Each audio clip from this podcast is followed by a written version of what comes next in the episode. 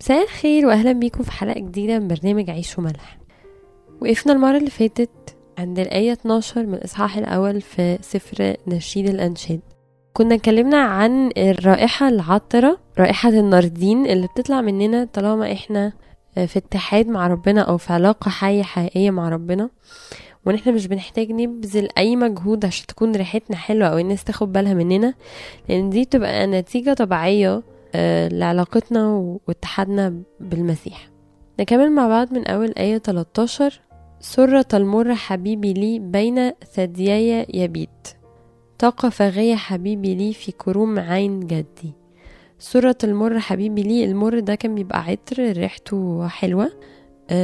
بيقولوا أو أنا قريت في بعض تفاسير إنه كانت البنات زمان بتلبس سرة المر دي زي سلسلة كده عشان خاطر تفوح منها ريحة حلوة يعني ريحة المر يعني فكانت بتلبسه عشان تبقى ريحتها حلوة وكانت. يعني بتبقى باينة ثديها بيت إن هي بتلبسها بتبقى زي السلسلة كده بين الثدي وبتتساب ملبوسة وبتصحى وبتنام بيها يعني ده كتفسير إنه بالنسبة لها المسيح أو علاقتها بالمسيح عاملة زي علاقة البنت بسرة المر إن هي على طول لفح حوالين رقبتها بتنام وبتصحى بيه وده دليل على اتحاد النفس أو الكنيسة بالمسيح. طاقة فغية حبيبي لي في كروم عين جدي نفس الفكرة. فغية ده النبات اللي هو زي الحنة.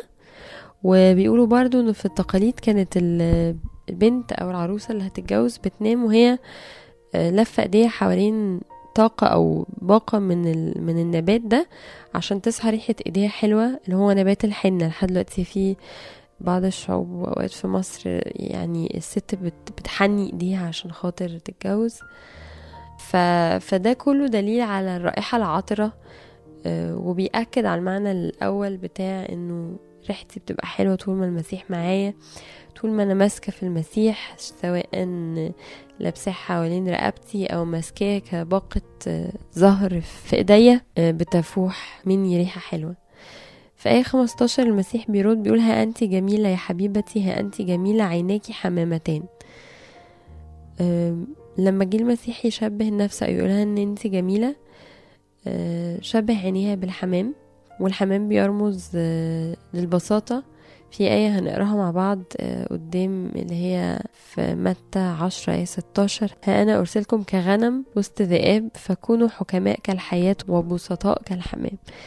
فهو بيشبه النفس في جمالها بأن عينيها بسيطة زي نفس بساطة الحمام. في آية 16 النفس بترد بتقولها أنت جميل يا حبيبي وحلو سريرنا أخضر. جوائر بيتنا أرز وروافدنا ثرو النفس بتقوله أنت كمان زي ما أنت بتقول علي إن أنا جميلة أنت كمان جميل. وفي التفسير بيقولوا آه، سريرنا أخضر. السرير ده اللي هو المكان اللي بتتحد فيه النفس مع المسيح وبيقولوا أو بيشبهوا إن المكان ده هو الجسد إنه ال- الجسد هو سرير النفس هو ده المكان اللي النفس عايشة فيه وهو ده المكان اللي هي بتتحد فيه بربنا ومعنى إن هو أخضر إن هو كله خير لأن هو في اتحاد مع المسيح. ندخل على الإصحاح التاني وهنقف هنقرأ مع بعض آية واحد واتنين. مكتوب في آية واحد أنا نرجس شارون سوسنة الأودية. العريس بيوصف نفسه أو المسيح إن هو نرجس شارون. شارون ده هو وادي كان وادي مهجور مليان صخر بيوصل ما بين مصر وسوريا وكان مليان بنوع من أنواع النرجس آه، اللي كان جميل جدا وكان بيطلع لوحده. آه، سوسنة الأودية برضو نوع من أنواع الزهر اللي كان بينمو في الأودية أو في الأراضي المنخفضة وهنا آه، تشبيه جميل قوي إنه العريس بيشبه نفسه بأنواع الورد اللي بتنمو لوحدها في أماكن آه، سواء طريق مليان صخر أو مكان منخفض جدا. عايز يقول إن بالنسبة لي شفت إن ده تشبيه إن المسيح عايز يقول إن هو موجود في كل حتة. كزهرة جميلة بتحلي الحياة يعني حاجة جميلة بتنمو بدون طلب بدون رعاية. نرجس شارون بينمو في طريق بعيد ومهمل وكله صخر. أو سوسنة بتنمو في الأودية المنخفضة وكأنه بيعايز يقول أنا حاجة جميلة في حياتكم في أي وقت للي يطلبني للي يكون عايزني أو للي يطلب جمال. وفي آية اتنين بيقول كالسوسنة بين الشوك كذلك حبيبتي بين البنات. وهي دي الآية اللي أنا عايزة أقف عندها النهاردة. بيقول إنه وحبيبتي كمان عاملة زي السوسنة. هو بيشبه نفسه بالوردة الجميلة وبيقول إن إحنا كمان سوسنة جميلة. بس بيضيف هو بيقول إن هو هو موجود في الأودية بيقول إن هو موجود في الطرق المقفره والخاليه بس هو بيزود حتة على لما بيجي يوصف حبيبته. بيقول إن هي كالسوسنة بين الشوك. كذلك حبيبتي بين البنات اشمعنى لما جه يوصف حبيبته قال إن هي وردة بين الشوك؟ نفس الوصف ده هنلاقي المسيح بيقوله لتلاميذه في الآية اللي أنا قريتها لكم من شوية متى 10 آية 16 ها أنا أرسلكم كغنم وسط ذئاب المسيح عايز يوضح هنا نقطة مهمة إنه تاني إحنا مختلفين. زي ما كانت الآية بتقول تفوح رائحة نرديني وإن أنا ريحتي بتبان. فالآية دي برضو بتقول إن إحنا كالسوسنة إحنا وردة جميلة. السوسنة دي اللي زي يعني في ترجمات بيقولوا زي الليلي. فهي زهرة جميلة ورقيقة جدا شكلها حلو زي كده رائحة العطر الجميلة. فتاني بنتوصف بإن إحنا حاجة جميلة ورقيقة ومميزة. بس اللي بيتضاف تاني إنه مع الجمال ده أو الجمال ده بينمو في وسط شوك كتير قوي أو هو محاط بالأشواك. فتاني آه إحنا مميزين آه إحنا فينا جمال آه إحنا زي الحملان بس حوالينا شوك حوالينا ذئاب. وده رمز للعالم. المسيح لما كان بيقول الآية دي لتلاميذه كان عايز يمهد لهم إن هو لما يكتمل عمله ولما يطلع هيبعتهم يبشروا باسمه كحملان في وسط ذئاب. عايز يقولهم إن الرسالة مش هتبقى سهلة ودوركم على الأرض مش هيبقى سهل. آه أنتوا هتبقوا فعلا حاجة جميلة. آه هتبقوا حملان. هتبقوا زي الوردة الجميلة بس هتبقوا محوطين بخطر هتبقوا محوطين بأشواك. الموقف ده برضو تاني بيفكرني بأوقات كتير فيها في حياتي كنت بحس إن أنا عاملة زي السوسنة بين الشوك. كنت بحس آه إن أنا في حاجة مميزة بس كنت بحس إن أنا زي ما يكون الخطر متربص لي على في أي حاجة بعملها. أي خطوة اخدها حاسة إن أنا ممكن في هنا فخ وفي هنا فخ. وفي أوقات كتير قوي في حياتنا هنحس الإحساس ده هنحس إن إحنا ربنا مدينا تميز مدينا حاجة حلوة إن إحنا فعلا ريحتنا حلوة بس هنحس إن الخطر حوالينا في كل حتة. وهنحس إن إن إيه ده؟ إيه كل الفخاخ المنصوبة دي؟ زي ما داود كان بيقول إن هو حاسس إنه أعدائه نصبين له فخاخ في كل حتة. كتير في المزامير هنلاقيه بيقول الكلمة دي. زي ما تكون الذئاب لفة حواليه. فلما نيجي نحس بموقف زي كده. عايزين نرجع ونفتكر إن إحنا زي الوردة بين الشوك. عايزين نفتكر إن المسيح كان متنبئ بده وكان قايل إنكم طول ما أنتم مختلفين طول ما أنتم حلوين طول ما كل حاجة حواليكوا هتبقى بتحاول توقعكوا وكل حاجة حواليكوا هتبقى عايزة تفترسكوا. بس المسيح بيوعدنا زي ما وعد التلاميذ وقال لهم إن هو هيكون معانا.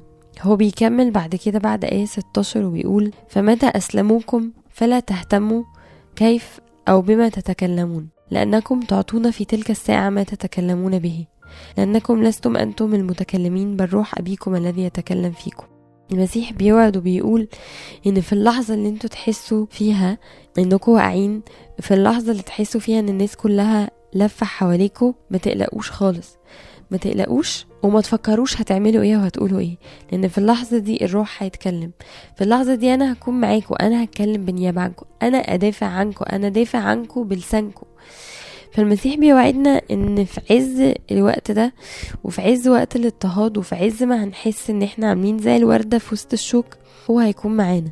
وبيكمل وفي نفس الإصحاح وبيقول كلمة كلنا عارفينها ومعزية جدا. في آية 29 بيقول أليس عصفوران يباعان بفلس؟ وواحد منهم لا يسقط على الأرض بدون أبيكم. وأما أنتم فحتى شعور رؤوسكم جميعها محصاة. فلا تخافوا أنتم أفضل من عصافير كثيرة. في اللحظة اللي تحس فيها إن أنت حمل في وسط ذئاب في اللحظة اللي تحس فيها إن أنت وردة رقيقة جميلة في وسط مكان كله شوك افتكر إن المسيح وعد إن هو هيتكلم عنه افتكر إن المسيح قالك إن شعور رؤوسنا جميعها محصاة. المسيح ما بعتناش كده أو ما سبناش كده في الأرض وخلاص. المسيح وعدنا وعد قوي قوي. قال لنا أنا هكون معاكم. أنا في ظهركم. عشان كده الكلمة دي وقفتني ولفتت انتباهي قوي. لفتت انتباهي لأن هي آية بسيطة بتقول كالسوسنة بين الشوك كذلك حبيبتي بين البنات. فوقت ما نخاف نفتكر إن إحنا حاجة جميلة قوي. لما نحس إن إحنا مختلفين مفيش داعي نفتكر إن إحنا اللي غلط. مفيش داعي نخاف والناس تشككنا في نفسنا ونرجع نفتكر إن إحنا اللي غلط ونحاول نتغير عشان نبقى زي الباقيين. لا عايزين نبقى فاكرين وعارفين إن إحنا الوردة وإن اللي حوالينا هو الشوك. إن إحنا الحملان واللي حوالينا هم الذئاب. إحنا الصح. إحنا اللي ساكن جوانا روح الله. وهم اللي غلط. إحنا موجودين عشان إحنا اللي نغيرهم مش هم اللي يخوفونا ويغيرونا. إحنا موجودين عشان إحنا اللي نتكلم ونعمل التغيير مش عشان هم يضغطوا علينا ويخرسونا.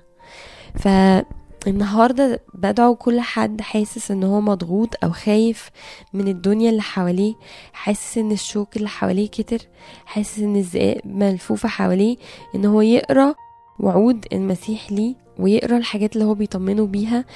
ويفتكر إن هو قال له إن أنا أتكلم عنك إن أنا هاخد بالي عليك إن شعر راسك أنا عدو أنت ابني أنت في عينيا ويفتكر إن هو مش لوحده ويكمل يكمل زي ما هو بالظبط لأن هو الصح هو السوسنة بين الشوك.